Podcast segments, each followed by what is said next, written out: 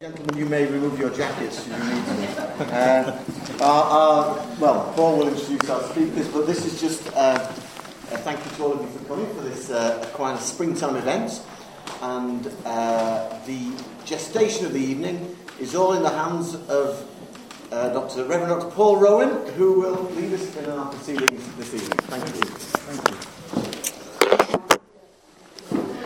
Uh, so I'd like to take this opportunity myself to welcome you all. Can I just, at the risk of offending everybody else in the room, uh, welcome my Anglican friends that heard me speak last week. I'm glad you've turned up. Uh, clearly, it's not me tonight; it's these gentlemen. But thank you for coming along, my Anglican friends from from Kingston. Uh, our, our, quite a centre springtime event. G.K. Chesterton and C.S. Lewis, genius and rivalry, legacy and friendship. The Second Vatican Council, uh, in Gaudium et Spes, paragraph 19, viewed atheism, unbelief, not just as an error in the interpretation of existence or a worldview espoused by hostile political regimes. Remember, it was a document written in the 1960s. But as a pastoral problem and a personal problem in the inner life of, of a human being, for, for, the Second Vatican Council, unbelief is a, is a question of unrecognized relationship with the Creator of each of us. And I've often thought if there's a failure in communication between two parties, the, the fault may lie on in one or the other party, or both to some extent. So I think it is legitimate to ponder at times whether or not the church offers the treasures of her tradition with as much creativity and imagination and pastoral wisdom as it might at times. Avery Dulles, famous cardinal theologian, advises apologists in every age to learn from the giants of the past. As I'm sure you're aware, otherwise, you probably wouldn't be here tonight. G.K. Chesterton and C.S. Lewis are among those apologetic giants in the English language, but also now in many, many languages because they've been translated. They're, they were humble, they were humorous, they were grateful, they were intelligent, prophetic, robust, and beloved of many, especially in the case of Chesterton, many of his opponents. As the title of this evening suggests, both these men were geniuses in their own right. And while there are one or two points of divergence between them, which are not unimportant, and they may come up tonight, I, I don't know, um, more important than the ways in which they differed are the things they held in common, which they bequeathed to us as an apologetic legacy. They're friends on the same side because they've got the same commanding officer, the good Lord, and they tussle with the same adversaries. We've got two first class intellects and speakers, and writers, in fact, to lead us in our discussions tonight. First, uh, over here, Dale Ahlquist, laughing at me. You can get away with it because you're a friend of mine. According to the website of the American Chesterton Society, and he's president of that, that group, Dale is one of the most respected Chestertonian scholars in the world. I think there's a strong argument that he's the foremost of such scholars, if he doesn't mind me saying that. As I say, he's president of that society, publisher of its flagship publication, Gilbert. He's also creator and host of the popular EWTN series, The Apostle of Common Sense, and the author of three books, one which shares the same name, one called Common Sense 101 Lessons from G.K. Chesterton, and one called The Complete Thinker, The Marvellous Mind of G.K. Chesterton. He's been invited to share his wisdom at such prestigious institutions as Yale, Columbia, Cornell, Notre Dame, or Notre Dame, I suppose, Notre Dame, okay, Oxford, the Vatican Forum in Rome, and the House of Lords in our own London. He's also senior fellow at the Chesterton Library in Oxford. I'm the co founder. I'll just finish this because we are now the School of Education, Theology and Leadership. Finish your little bio. He's the co founder of Chesterton Academy, a new high school in Minneapolis, Minnesota, which has been rated one of the top 50 Catholic schools in that nation by the Cardinal Newman Society. And his pioneer, pioneering work in classical integrated education has helped develop a curriculum that's capturing the minds of parents across the country. Peter, this side closer to me, is a Christian apologist, a philosopher, an author, and a composer. Assistant professor in Communication and Worldviews at Gimlekollen, is that right? Gimlekollen. Gimlekollen School of Journalism and Communication in Norway.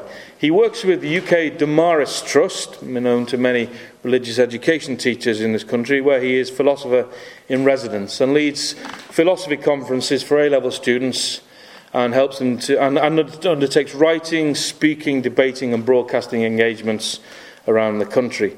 He's authored several books, including A Faithful Guide to Philosophy, A Skeptic's Guide to Atheism, and C.S. Lewis versus the New Atheist. Some, among others, there are others down here too.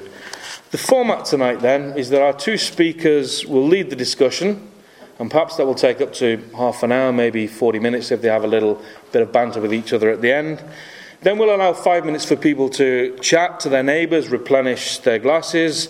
Hopefully, there'll be plenty said by our speakers to stimulate reflection and questions. But we've also provided a, a, list of quotes. You've probably found it already on the seat from both Chesterton and Lewis, which you may want to ask questions about to, to these experts. Um, after our discussion, question and answer session, which will probably go on for about half an hour, hopefully, I'm going to let the evening conclude in the hands of uh, the director of the Aquinas Institute, Dr. Anthony Tower. So, that's the format, gentlemen. Dale, over to you.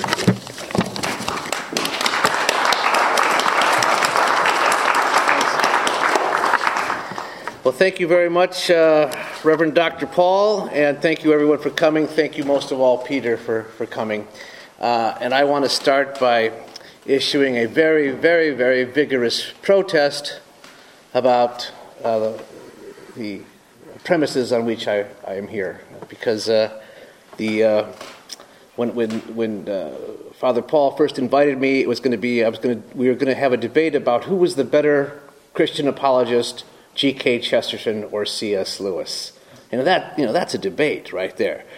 Unfortunately, they couldn't get anyone to argue for C.S. Lewis. They, uh, I think three people came and went and fell.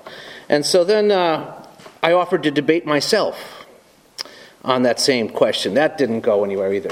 But then they, they scraped up Peter here, who was willing to have a discussion about, uh, you know, a, a joint presentation about how the two writers agree. And I said, Well, nobody wants to hear a, a debate about how much two writers agree, because that's not a debate. People want blood. That's the only reason you're here. You're here because you want to see a fight. So I said, let's, let's create a controversy, I suggested to Peter. Let's, let's have a controversy. So I suggested um, to, to choose a very outlandish uh, proposition, which is did C.S. Lewis ever have an original thought, or did he get them all from G.K. Chesterton? and uh, there's a reason why I chose such an outlandish position. One, one which I'm, I'm sure to lose, and I'm fully prepared to be defeated. But it has to do with my own introduction to uh, G.K. Chesterton. I was uh, raised Baptist, evangelical, and a big C.S. Lewis fan. And one summer, back when I was in college, back when the fashions were very bad, uh, we're talking about the worst fashions in all of history. We're talking about the 1970s, people. Uh, I was reading Mere Christianity, and someone uh, who I respected very much said, Oh, you like C.S. Lewis? I said, Oh, I love C.S. Lewis. And he said, Well, have you ever read G.K. Chesterton? And I said, I've never heard of G.K. Chesterton. And he said, Well, if you read Chesterton, you don't even need to read C.S. Lewis because all of C.S. Lewis is in Chesterton. Well, this was a blasphemous remark, in my opinion, but it was one of those remarks that stuck with me. And so it took me a few years before I finally picked up my first Chesterton book because all of a sudden I start noticing uh, C.S. Lewis referring to Chesterton. And the, the book he primarily was referring to was The Everlasting Man, which was the first book that I, that I read by Chesterton. And, uh, you know, my point is that even though I fully intend to be uh, defeated by my own proposition, I was first defeated by G.K. Chesterton. Because what he did to me was he made me lose my desire to read C.S. Lewis. He didn't make me forget Lewis, On the contrary, he made me always remember Lewis, as in when I was reading Chesterton, I'd go, oh, here's where C.S. Lewis got that. so, um, that's what, that's what the genesis of the debate is. And, and I'm going to be debating that proposition. I don't even know what Peter's going to be debating. So it should be a lot of fun. Uh, I have to say that, you know, a lot of people ask the question, and they assume that, that C.S. Lewis and Chesterton knew each other. And uh, yesterday I, I met with, uh, with Walter Hooper, who was C.S. Lewis's secretary, uh, and, and he said C.S. Lewis's one great regret was that he never met G.K. Chesterton. But the fact is, they did meet. They did meet. They met several, several, several times, at least 30 important times. And on each of those occasions, Lewis sat quietly, except when he was laughing out loud, and took in what Chesterton had to say, making meticulous notes, it was a one way conversation because Lewis was doing all the listening and Chesterton was doing all the talking because it was Lewis reading Chesterton's books. That was their meeting. And uh, he read at least 30 of Chesterton's books because we have those books from Lewis's library with his notes in the margins. And, uh, and even if we didn't have that positive evidence of Lewis reading Chesterton, we'd have the evidence of Lewis's own writings, which are full of Chesterton's ideas. Uh, the book, of course, that influenced him the most was The Everlasting Man, Chesterton's great apologetic of Christianity. He makes this wonderful argument that, that the reason why the modern world does not understand Christianity is that they're simply too close to it. They are reacting against the, the, the, the uh, aspect of the church that most affects them, and that's what they're reacting to. But they don't see the whole picture, they don't see the whole church. And so, what he does with the everlasting man is he tries to get the reader to step back far enough to see the church as a whole, to see Christianity as a whole, to see the strange thing that is the phenomenon of Christianity from a, an objective distance, and then and then try to look at it objectively. Uh, but first, he puts it into the context of the fact that, that man is a unique creature on the earth, and then Christ then is a unique man. That history changes completely when Christ enters the stage, and nothing is the same afterwards. And the only possible explanation of what happens afterwards is that Jesus was who he said he was. And of course, he, he makes the classic argument that uh, Jesus is either a madman or a liar or the devil or the Son of God. The one thing he is not is a great teacher. And if that argument sounds familiar, that's exactly the argument that, that C.S. Lewis uses in, uh, in The Everlasting Man. Uh, he wrote a letter to a, a, gentleman named Mr. Hope in Birmingham. I'm assuming Birmingham, England, not Birmingham, Alabama. I'm going to go out on a limb there. And uh, he says, Thanks for your kind letter. Uh, C.S. Lewis says, The talks are coming out in the Listener, uh, and they're going to be published. And uh, I'm going to be sending the scripts to people, and I'll send you a copy of the script. Meanwhile, the argument for our Lord's divinity, which I used, is an old one, and a good statement of it will be found in G.K. Chesterton's The Everlasting Man, which I think is one of the best popular defenses of our faith ever written. Yours sincerely, C.S. Lewis. Excuse my economy of paper, because he wrote that letter on the back of the letter that the gentleman wrote to him. It was during 1942, and paper was scarce. You may never have heard of that letter because it's never been published. It's hanging on a wall in a house in Detroit. A friend of mine owns the letter. the talks he's referring to are his talks that were on BBC Radio, which became the basis of Mere Christianity.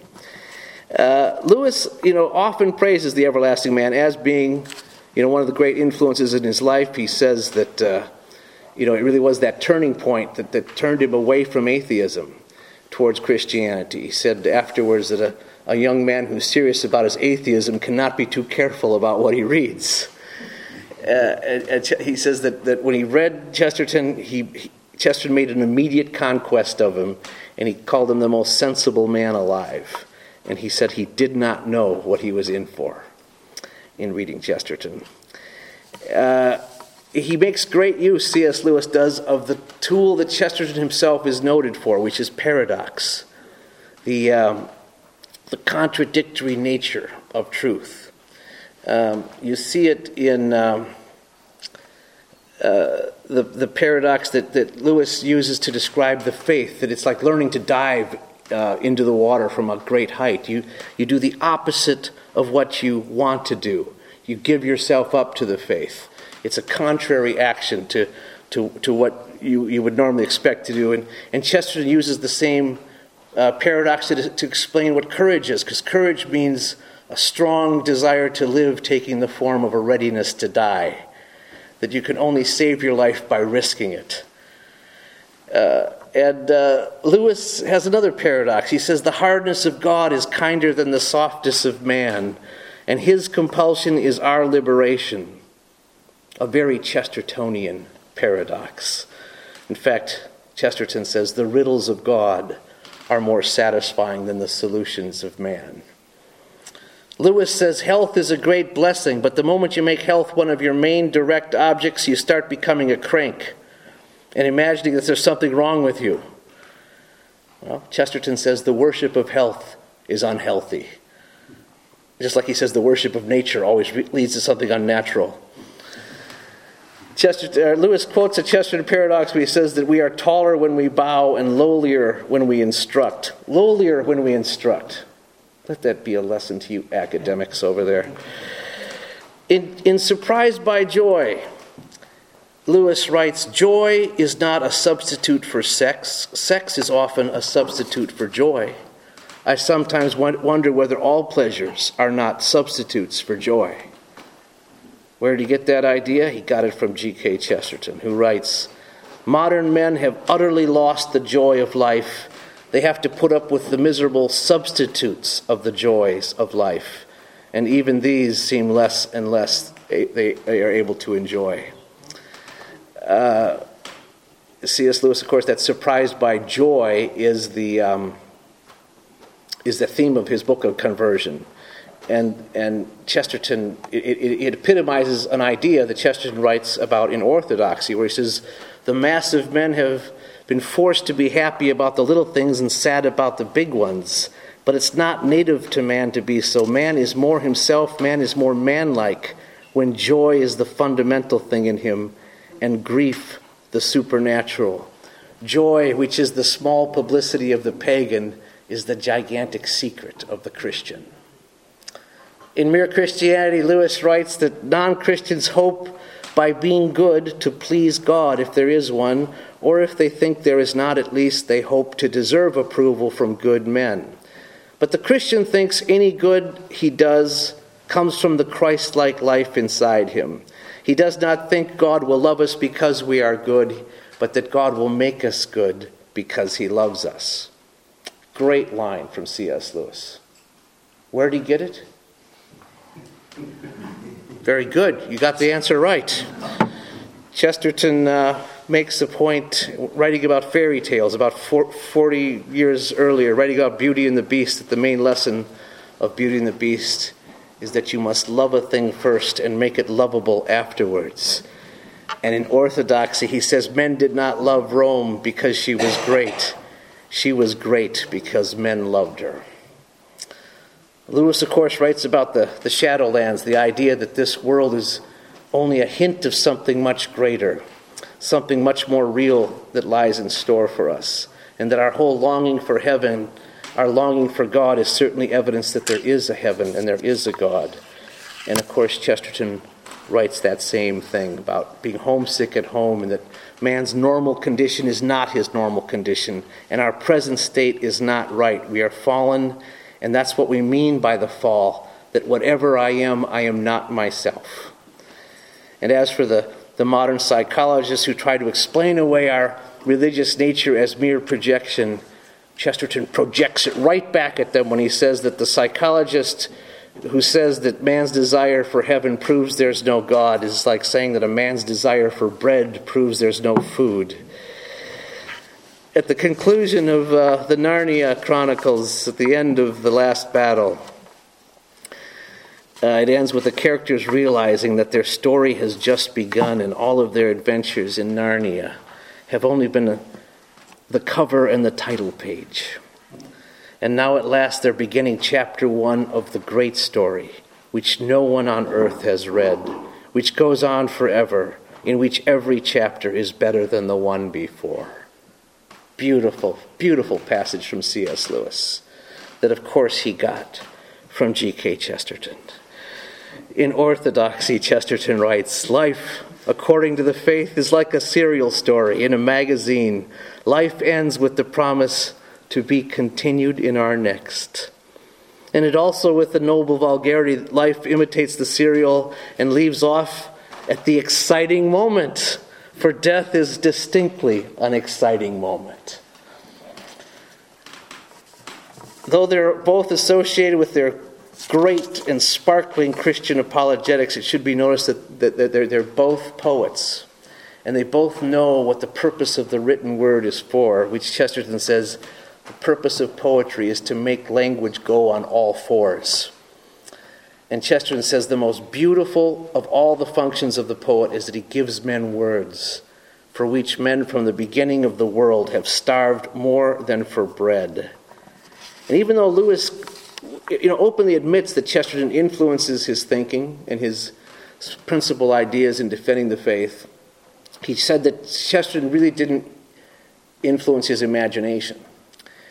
And yet, his, his ideas on fantasy fiction really come right back to an important essay that Chesterton wrote on fantasy fiction. It's the very same essay that J.R.R. Tolkien draws on in explaining the whole nature of fantasy fiction. It's a it's a essay that Chesterton wrote called "Magic and Fantasy in Fiction," um, and, and and Chesterton points out that you know all logic is balanced by the creative imagination to create whole thinking.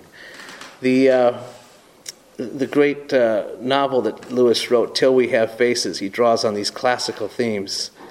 Uh, and, and I think it's Lewis's best novel, but but he, he, you know, he would not have been able to write it without, without Chesterton explaining what the purpose of mythology and classical literature is. That he admits Chesterton really helped him understand what the exact role of mythology is in the development of our culture, and that it really wasn't until mythology was christened that it found what it was looking for that, that mythology suddenly made sense. And, and Chesterton has this wonderful line about the purpose of the great classical literature is because we, we love the, the uh, Odyssey because all life is a journey. We love the Iliad, he says, because all life is a battle. And we love the book of Job because all life is a riddle. Uh, the, the, list goes on. He, Chesterton's, uh, uh, uh, Lewis wrote this great book on miracles.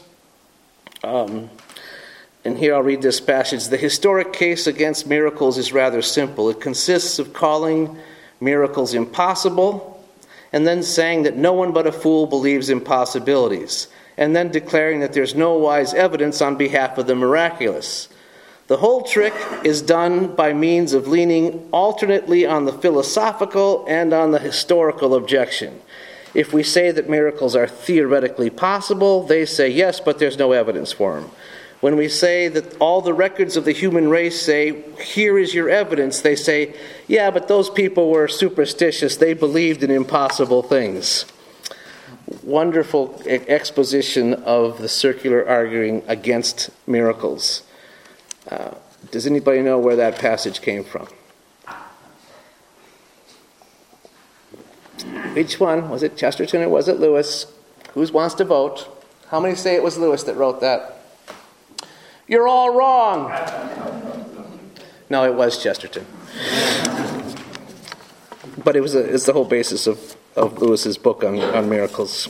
Um, when, uh, when Lewis was um, give, spoke, gave his inaugural address at Cambridge, he makes a distinction between rulers and leaders. The whole distinction is picked up from his book on uh, Chesterton's book on Chaucer. The abolition of man ends with a scathing critique of modern science that's really lifted right out of Chesterton. In his, uh, one of his letters he writes to Sheldon Vanauken in uh, A Severe Mercy, he says that there's really two options. There's, there's Eastern religion and Western religion. Those are really ultimately the two options. That is an argument that comes straight out of Chesterton. Uh, and of course, the people who try to put the two together and say that there are, there's, you, can, you can combine Eastern and Western religion, of course, Chesterton says there are people who say that Buddhism and Christianity are exactly alike, especially Buddhism. All right, couple more, and then I will, I will yield the floor to my esteemed opponent and my worthy adversary. Um,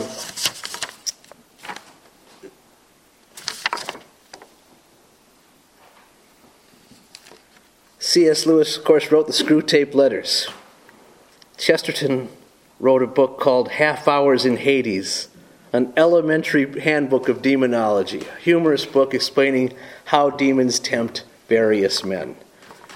He, but of course, he also argued that evil spirits are quite real and, and do lead men to evil. And then, of course, there's that, uh, that whole uh, treatment of, um, of pain in uh, the problem of pain, and that whole dealing with the subject of suffering. And, uh, and Chester's, I mean, Lewis writes a very profound book in The Problem of Pain. But it is the theme of, of Chesterton's favorite book of the Bible, which is the book of Job. And he writes this wonderful essay on the book of Job. And in that, he tells the strange story of a good man who suffers not because he was bad and deserved it, but because he was good and did not deserve it. And while the inevitable result of love is incarnation, Chesterton says the inevitable result of incarnation is crucifixion. All right, I give you Peter.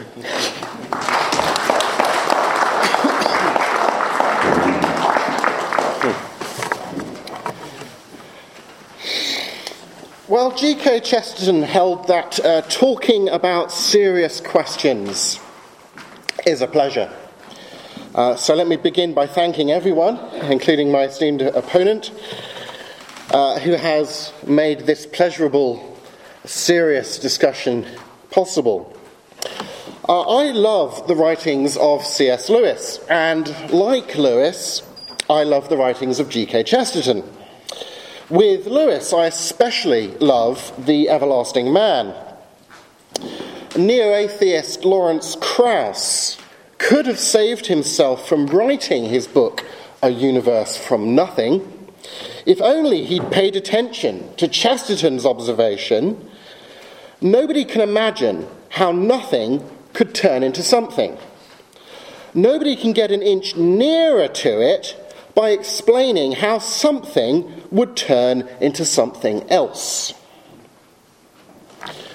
Researching uh, my book that was mentioned earlier, C.S. Lewis versus the New Atheists, it struck me very powerfully that when he was an atheist, Lewis had been the kind of atheist who takes philosophy seriously. As an atheist, Lewis rejected the positivism and the scientism that characterized modernity. One might even say that the atheism of Lucretius saved Lewis from the non theism of A.J. Ayer. Lewis believed that language puts us in touch with reality, and he argued against the positivists that there's more than one way of being in touch with reality. Lewis's paper on the language of religion, I think, is a significant, uh, much overlooked rejoinder to positivism. But Lewis didn't lurch from the strictures of modernism into the, um, the looseness of postmodernism. His love of philosophy produced neither a narrow rationalism nor a romantic anti rationalism, but a, a pre modern wisdom, if you like, that recognized the value of empirical data without rejecting the transcendent facts of truth and goodness and beauty. Lewis holds scientism below the waterline by observing that acts of reason upon which science depends don't depend upon science but upon rational intuition. He says you cannot produce rational intuition by argument because argument depends upon rational intuition. Proof rests upon the unprovable, which just has to be seen. Likewise, in his essay, A Plea for Popular Philosophy, Chesterton points out that all argument begins with assumption, that is, with something you do not doubt. Let us clearly realize this fact that we do believe in a number of things which are part of our existence, but which cannot be demonstrated.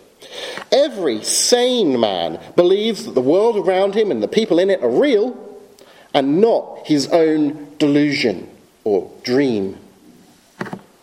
One might almost say that by embracing medieval ideas about philosophy, Chesterton and Lewis anticipated the whole Reformed epistemology revolution of the 1960s. This goes to show that great sense that Chesterton showed in noting that what a man can believe depends upon his philosophy, not upon the clock or the century. In the same vein, Lewis warned against the uncritical acceptance of the intellectual climate of our own age and the assumption that whatever has gone out of date is on that count discredited. There is no epistemological good news needed more by people today than the news that there is more to knowledge than science. The failure of scientism means it makes sense to say that murder is objectively evil and that rainbows are objectively beautiful. Lewis's influ- influential lectures on the abolition of man remain a very powerful statement of such axiological value realism. Lewis was as much a poet as a philosopher, not as a, a centaur is half man and half horse, but as Jesus is fully man yet fully divine. Lewis was a philosophical poet and a poetical philosopher. When Lewis was memorialized in Westminster Abbey at the end of last year, he was celebrated as much for being a Christian apologist who gave us mere Christianity and miracles as he was for being the Christian novelist who gave us the Screwtape Letters and the Chronicles of Narnia. One can't separate Lewis's philosophy from his fiction. On the one hand, his philosophy uses story to elicit rational insight. Consider his essay Meditation in a Toolshed with its distinction between looking at and looking along a beam of light.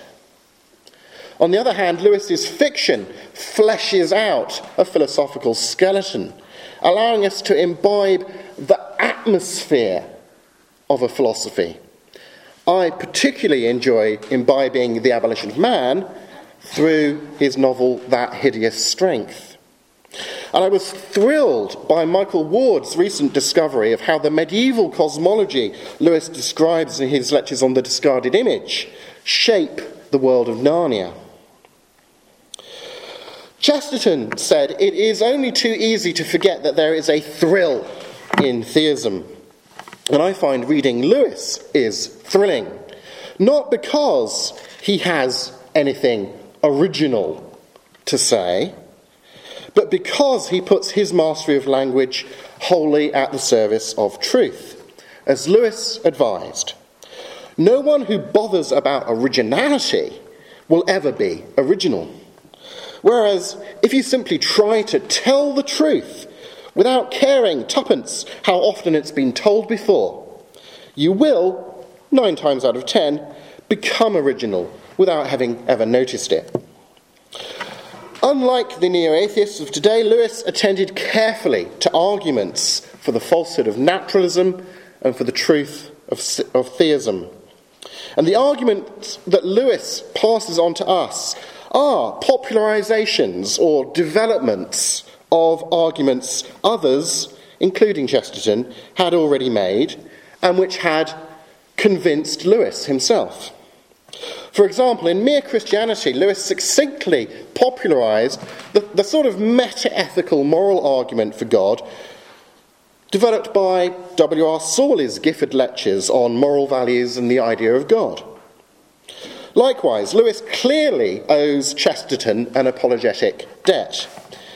In general terms, in addition to the use of multiple literary genres, we should note that Lewis's desire to advocate mere Christianity follows Chesterton's emphasis in orthodoxy upon the central Christian theology, sufficiently summarized in the Apostles' Creed, at the expense of the fascinating but quite different question of what is the present seat of authority for the proclamation of that creed. In specific terms, one sees ancestors to many of Lewis's arguments in Chesterton's work. In The Everlasting Man, uh, he precedes Lewis in debunking the mythical Jesus myth, lays the foundation for Lewis's argument from desire, and gives Lewis the mad, bad, or God trilemma. In Orthodoxy, Chesterton touches upon the argument from desire and spends several pages planting seeds that may have contributed to Lewis's anti naturalism arguments. Chesterton writes Evolution is a good example of that modern intelligence which, if it destroys anything, destroys itself. Evolution is either an innocent scientific description of how certain things came about, or, if it's anything more than that, is an attack upon thought itself. His arguments for this conclusion are best described as suggestive. Indeed, Chesterton describes his own style as attempting, in a vague and personal way, in a set of mental pictures, rather than a series of deductions, to state the philosophy in which I have come to believe. Well, when Lewis takes over from Chesterton in the wrestling match with naturalism, he comes into the ring equipped with clear distinctions and lean distinctions, clear definitions, uh, a range of, of heavy hitting deductions that continue to spark debate in the professional literature today. And it was perhaps not only from Chesterton that he got this kind of argument. You can also, I think, see Lewis himself quoting people like Haldane and reading, for example, the lectures of Arthur Balfour, who made much the same argument.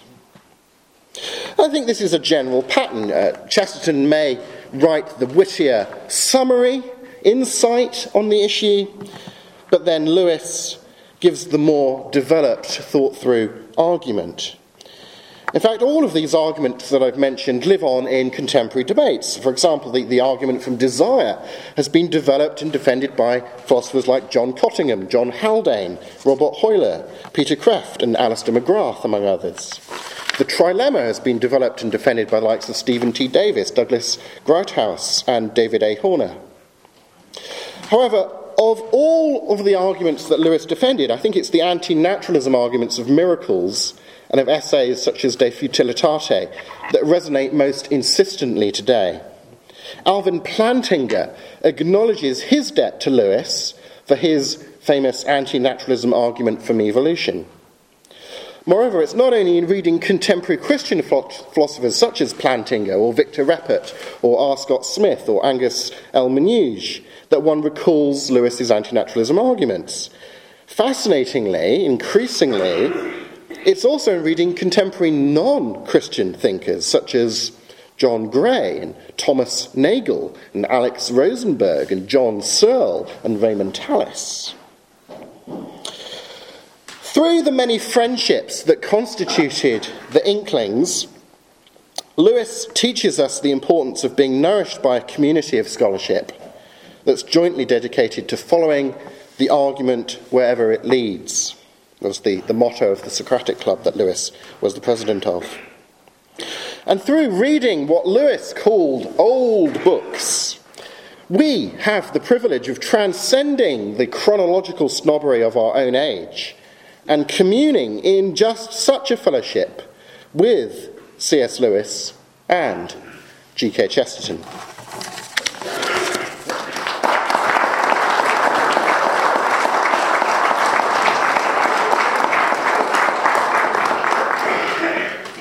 In 1946, 10 years after Chesterton died, C.S. Lewis wrote a short article defending Chesterton against the two charges for which he was being attacked, then for which he uh, is still sometimes attacked and dismissed by most academicians. One, that he was popular, and two, that he was dated. Of course, G, uh, C.S. Lewis is attacked for the same, same two reasons popular, dated. Popularity, popularity is always suspect among academicians. They assume the truth has to be something esoteric. It's the uh, heresy of Gnosticism. That the truth is something theirs alone to understand, that, that they must guard it so that it doesn't become too widely available or too widely appreciated or, or too widely afforded. that was a really funny joke, you people. I don't know. Do you understand the English language here? I mean, that was a good one. Anyways, and I, I didn't even have it written down here, I'm telling you. Uh, but to call something too popular is a strange way of criticizing it. Because uh, you're not really criticizing the author, you're criticizing the people who read it. Dated is another worthless criticism. It, in fact, it seems to criticize the first criticism. Uh, it seems to contradict the first criticism because dated means not keeping with a current trend, which itself will be dated in the next year or maybe the next week. To be contemporary means about to be dated. The irony is that Chesterton and Lewis both rejected contemporary trends and appealed to the idea that truth does not go out of style the way dresses do, the way the 1970s did. Chesterton says the truth does not rely on the calendar. To say that a doctrine may be believed in the 12th century but not in the 20th is like saying it can be believed on Monday but not on Tuesday.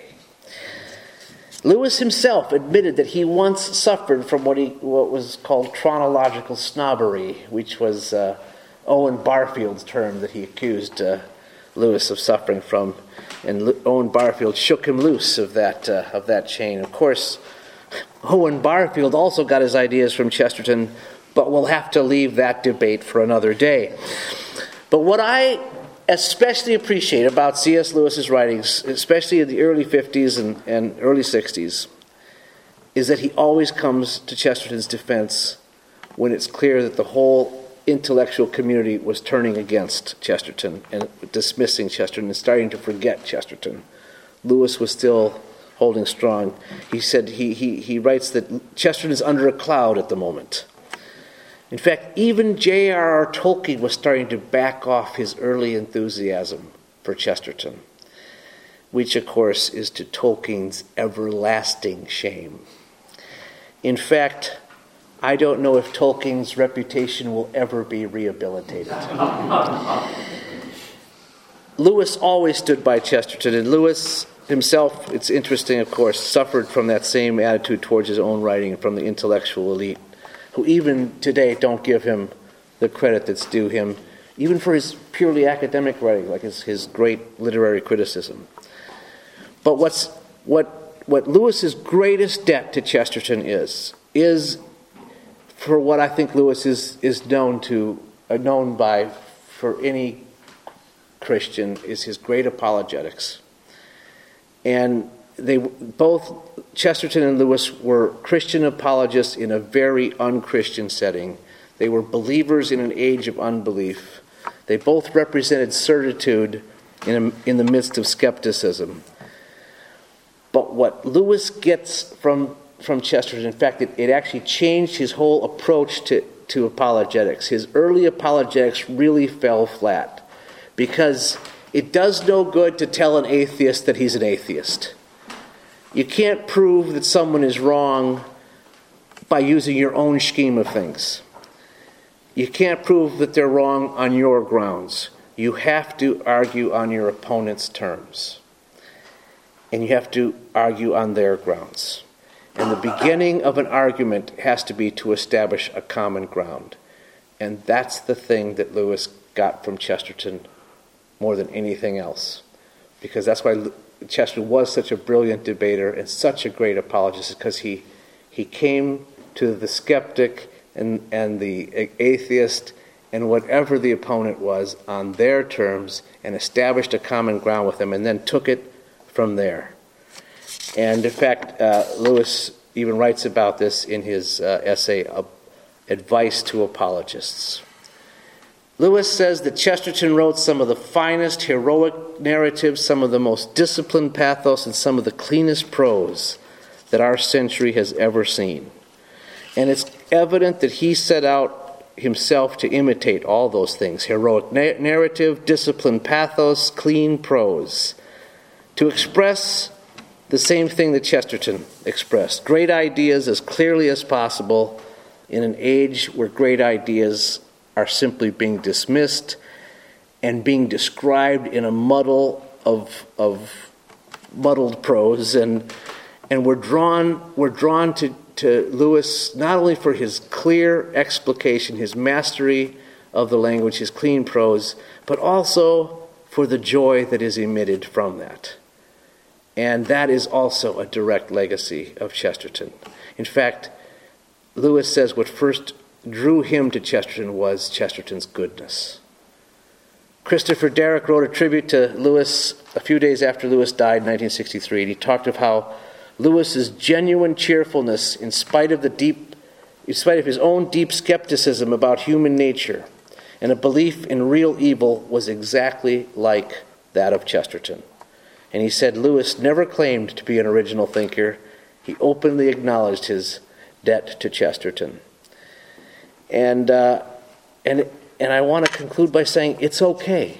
It's okay that Lewis borrowed from Chesterton. Chesterton himself says of Shakespeare, in response to the critics who said that Shakespeare borrowed all his plots.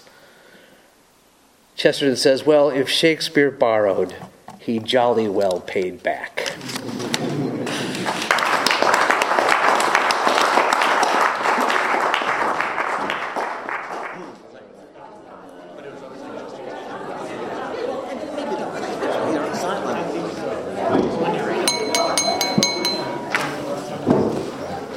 can we uh, just move into the question and answer se- section of the evening, please? I don't want to keep you here forever.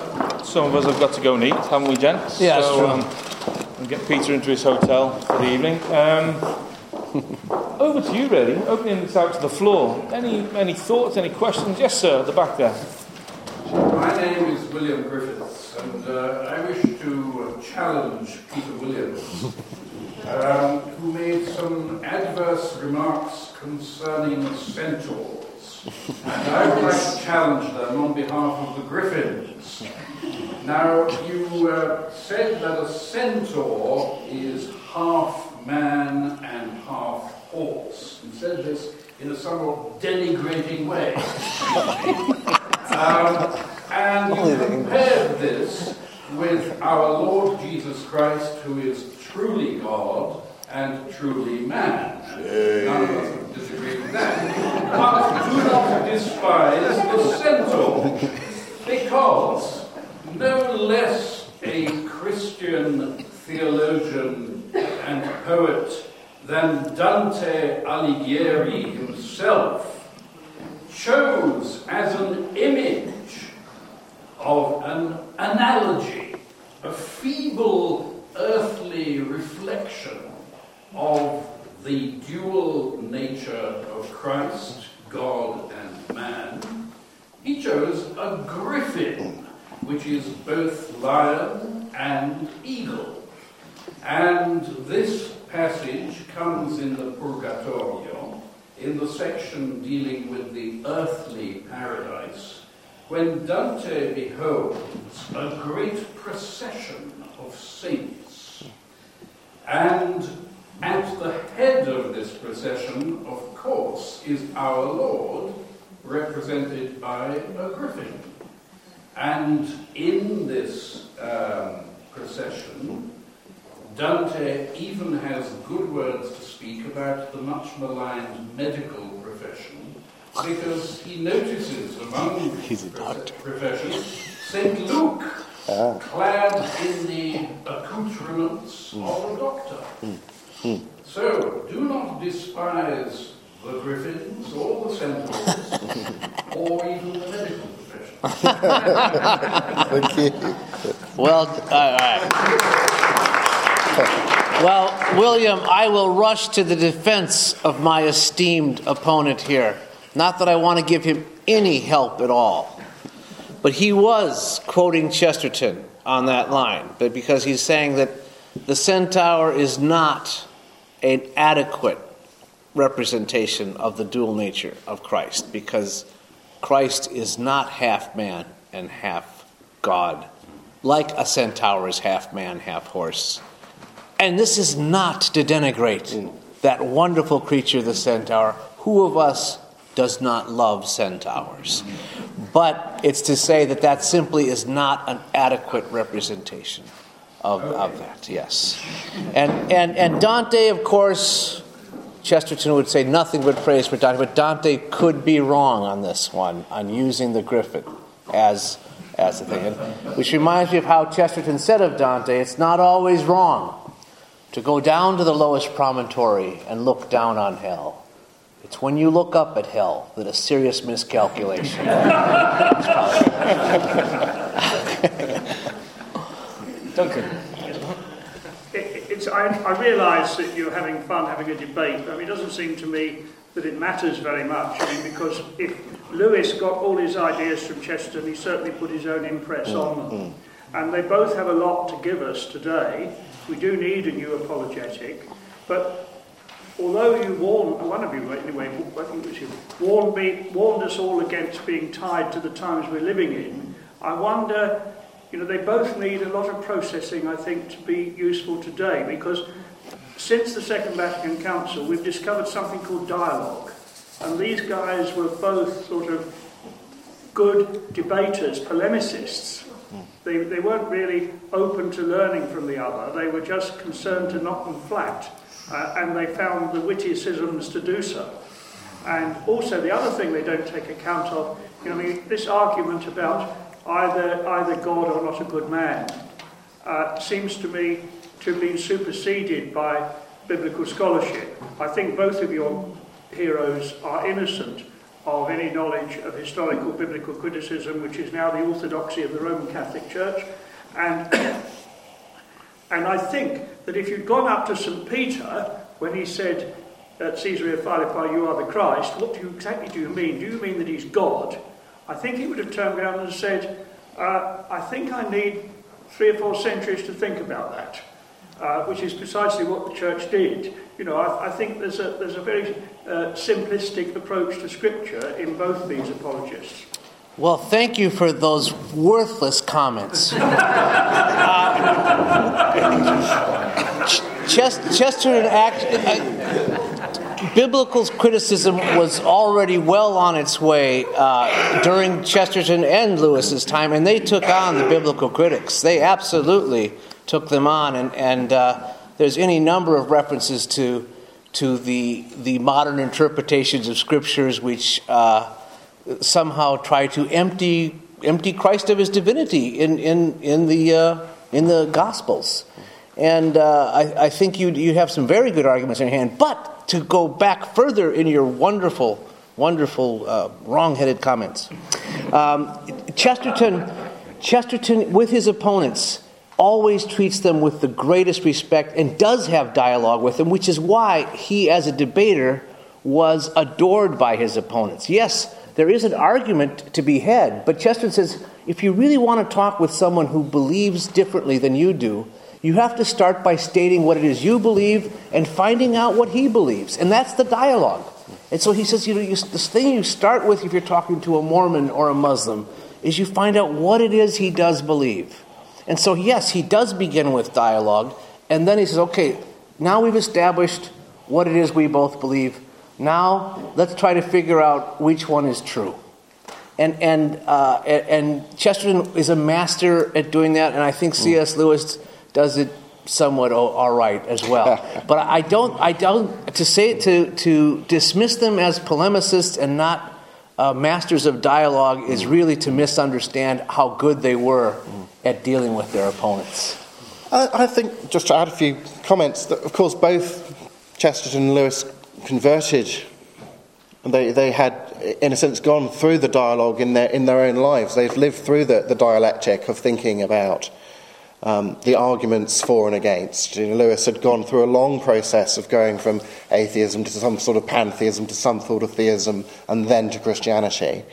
Um, and I think that's reflected in the way that he writes his uh, apologetic, and that's why people reading Lewis have often sort of said, uh, he, he, gets me, he's going through what, what I'm going through.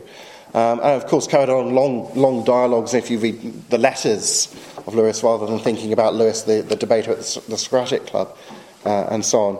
Uh, in, in, terms of biblical scholarship, I mean, Lewis took on the sort of Bultmann and, and all that in um, his famous lecture on fern, fern seeds and elephants. Um, this whole sort of mythic uh, Jesus thing uh, says that the, the, these critics don't really understand the genre of myths that they're, they're trying to draw upon. And in terms of the, the, the, the historical progress of the, of the quest for the historical Jesus, the so called modern third quest for the historical Jesus, um, which has put Jesus uh, firmly rooted into a Jewish context rather than the sort of 19th century German critics drawing upon Greco Roman thought to try and understand Christ. That, the idea nowadays you understand Jesus against the Jewish background, and I think you'll find that the third quest the historical Jesus today is actually much more open to the kind of data that you need to establish about Jesus' self image upon which the lunatic liar Lord argument then draws than biblical scholarship has been for a long time.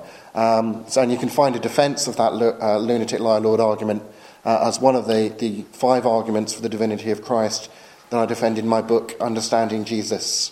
Understanding Jesus Five Ways to Spiritual Enlightenment, um, that I published a few years ago. I don't know if you've got a copy there, but uh, no, yeah. Um, so you can um, get some info on the, on the, the modern sort of historical criticism uh, movement and then how that gives you, a, I think, a, a, secure platform for mounting that kind of trilemma argument today. Uh, you, sorry, just, Please. The fact no, don't let him carry on. Okay. he said my comments are worthless, which proves that he's imbibed deeply of Chesterton. He is primarily a polemicist. Oh yeah, absolutely. In fact, in fact, I'll I'll I'll, I'll lay you down with one more witticism because you said he just dismissed people with witticism. I'll I'll dismiss you with one more. Um, he, he, says that uh, as far as textual criticism, he says the, uh, the, the Saint John never never faced any creature so strange in his apocalypse as he as the as the textual critics who attacked him. All right, thank you. That's a good one. Okay, no, I, am sorry, I can't work out whether this gentleman is Hannah First or Lance. Sir, to you. Yeah. Thanks. Um, having changed tack fairly significantly. Um, both, if I understand correctly, um, had a significant role for imagination, not in their, both their literary corpus, but also the ways in which you literary works their apologetic works interact with each other. Um, first question is, do you see any people on the contemporary Christian horizon who are doing that kind of work, who are using imagination in that kind of creative and apologetic way? And secondly, how, how can we do that well in order to communicate to the, the context in which we find ourselves? I'll lead off on this one. um, I, I, would absolutely agree with you. It's something that the, the church needs to, needs to work at doing. Um, who's doing it well today?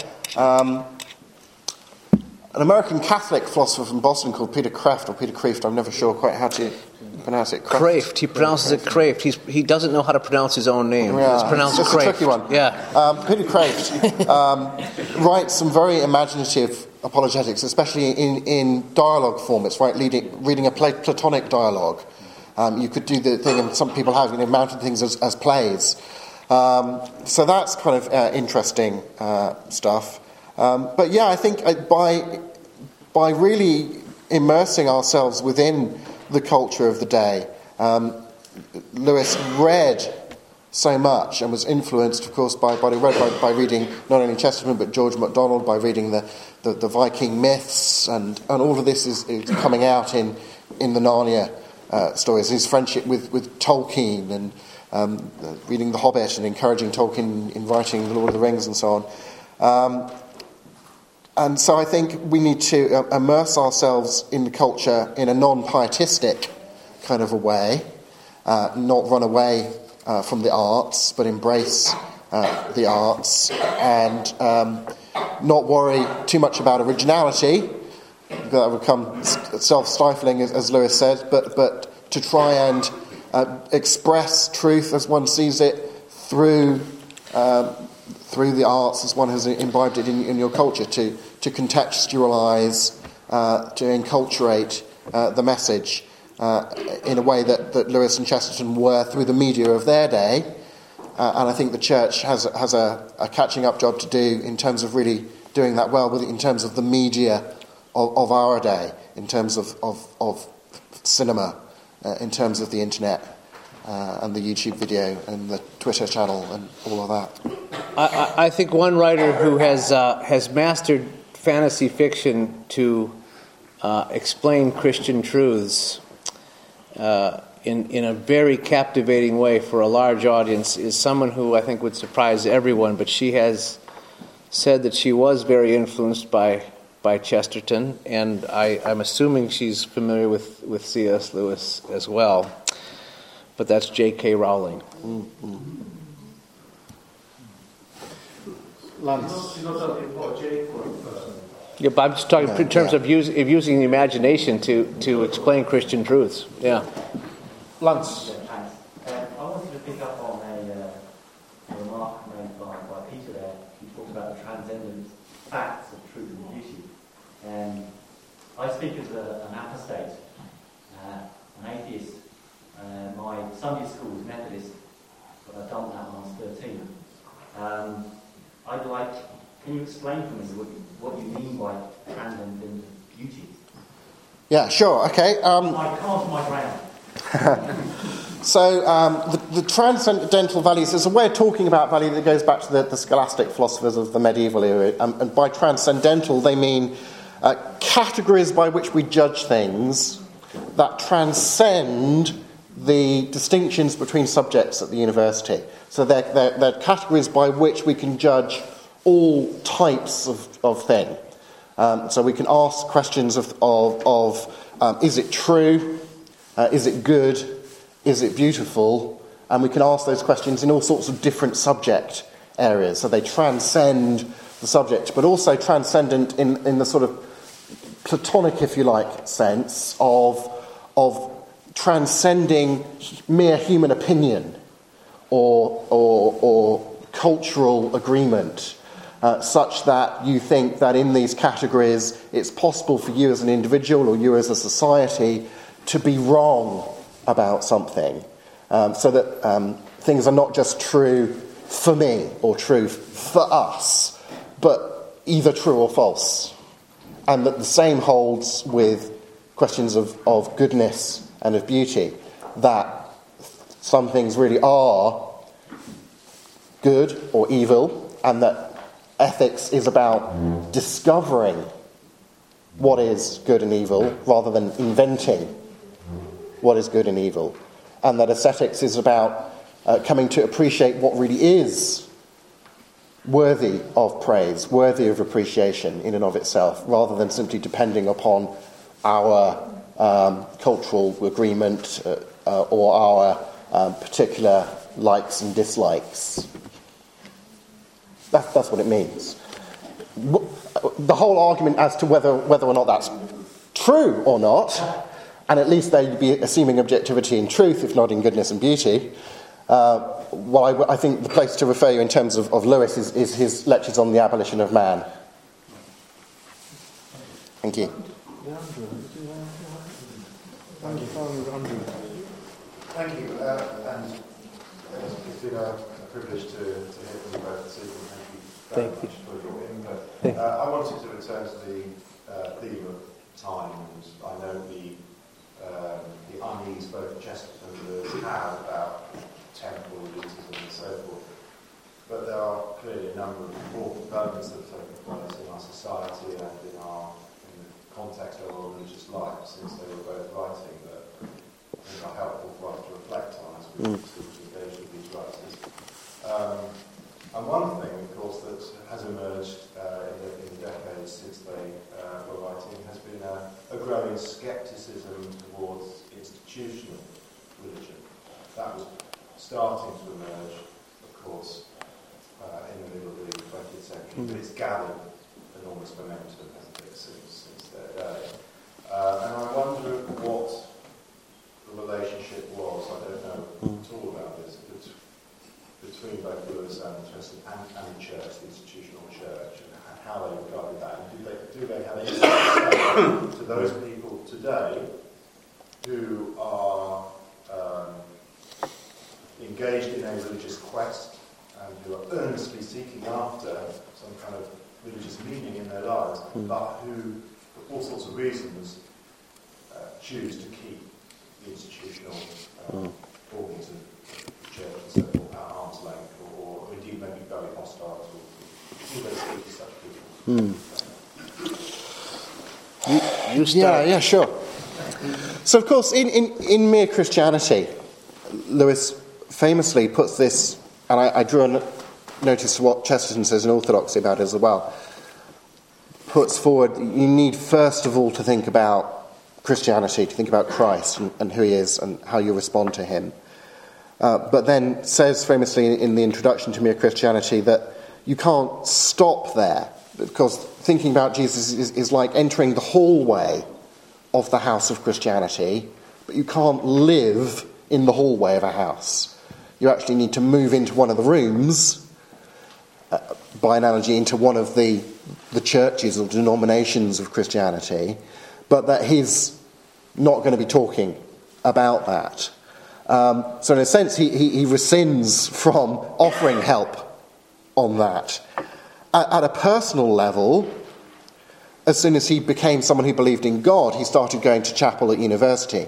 Not because he was a Christian, and therefore not certainly because he'd become a particular type of Christian, but because he thought he ought to nail his colours to the mast, in a sense, and actually do something practical about the fact that he'd now come to believe in a God.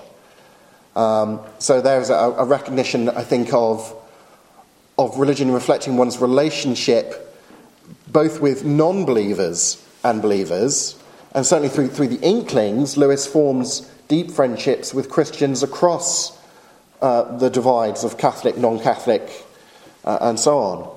Um, so that um, there's an emphasis there we can learn on, on fellowship um, and fellowship in, in what unites us, um, that is uh, beyond a sort of idea of, of an individualistic religious relationship with God. I just go it alone. The need for, for fellowship and relationship uh, and the way that God's built us for relationship is reflected in that. Um, it's still a, a, a, further move to go on from a sort of um, um, informal fellowship to then think about formalized, institutionalized fellowships of Christianity. Um, and at that stage, I, I, think, sort of deliberately, at least in his public writings, Lewis rescinds this, this, this is not my job, this is not what I'm, what I'm talking about. You can think about that once you've got into the hallway. Um, so I, I'm not sure he's going to have anything specific to say uh, uh, about the, the outermost circle of that formalized, institutionalized um, religious relationships with other people. Ch- Chesterton um, and Lewis, I, I, have to say, are probably the, the two most important and most effective ecumenical writers of the 20th century. They appeal to Catholics and non Catholics. Uh, there are Catholics who love C.S. Lewis, there are non Catholics who love Chesterton. Chesterton himself is a convert to Catholicism. And you know, the one, the one argument in The Everlasting Man that um, that C.S. Lewis does not embrace in his own apologetics is when Chesterton says that Christ founded a church. He did not found a religion, he did not found an ethical society, he founded a church. And it has all the, the rules and the doctrines of, of a church, and, uh, and that is, that's what started with the coming of Christ. And and this is, you know, he, he does say that even, even though he, he is arguing at the very beginning of the book in the introduction, he's not laying out necessarily a Catholic apologetic because he, is after his conversion and he calls his conversion the chief event of his life. He, he says that in the introduction. But, but in that, at that point in, in the book, he says that, that is the thing that sets um, uh, really uh, the Catholic Church apart from the other things that have that have come along, and and um, you know he, he, is he is defending a, a, particular doctrine, and and Lewis, you know, when he's trying to cr- state what mere Christianity is, he's trying to say these are the these are the Christian doctrines that all Christians hold in in common, and um, but but the, the question you have to ask yourself uh, is is would C.S. Lewis accept the Church of England as it's situated today? And and you know Walter Walter Hooper, who I talked to yesterday, says he would not. He, he just there's there's too many things that have that the Church of England has has dropped from what Christians hold in common that that would make it something less than mere Christianity. And, and so, um, it's, so it's an institution that actually, you know, Chester would argue it's an institution that protects those things. And that's why he says in Orthodoxy that the doctrines and the dogmas of the church, they may be walls, and, but they're the walls of a playground. And we're only free with, within, within those, those walls. And um, um, I think that's the, uh, that's the interesting thing that, that Chesterton does define, he does defend the Institute the institution of the church. But, but there's the really interesting thing about the, the unity of all Christians, which is something that comes out in both Chesterton's and Lewis's writings.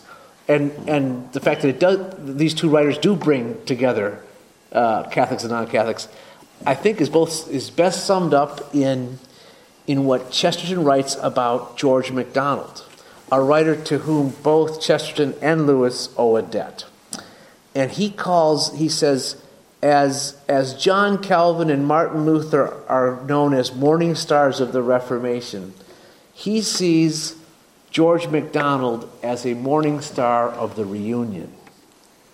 And I think that Chesterton and C.S. Lewis are morning stars of the reunion.